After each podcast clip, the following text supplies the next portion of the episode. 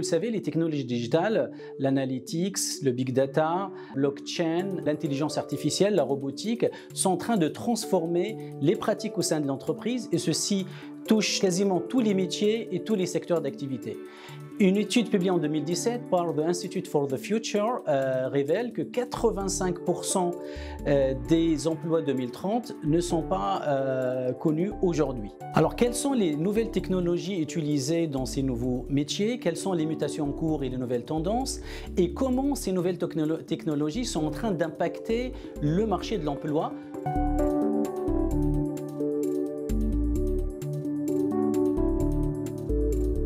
Aujourd'hui, euh, les étudiants qui s'orienteront vers euh, ces métiers de la finance vont devoir être obligés de s'intéresser à des matières plus scientifiques.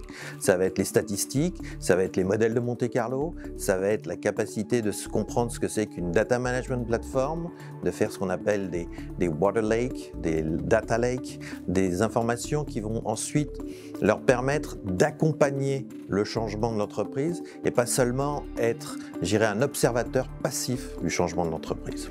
C'est un changement à la fois de méthode de travail, dans le recrutement, puisqu'on a besoin de compétences nouvelles, je pense notamment à des mathématiciens, à des gens qui savent travailler dans le digital, et puis aussi parce que c'est un nouveau modèle économique dans le conseil, entre autres tout ce qui est autour de la propriété intellectuelle.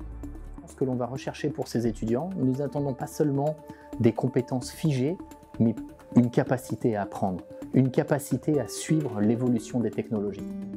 Les technologies que nous utilisons sur nos métiers évoluent en continu. Par conséquent, il va falloir que les gens qui rejoignent nos équipes, les étudiants d'aujourd'hui et de demain, intègrent cette culture de l'entreprise apprenante et du collaborateur qui continue à se former pour pouvoir comprendre les enjeux et être capable d'interagir avec les différents spécialistes de ces sujets-là.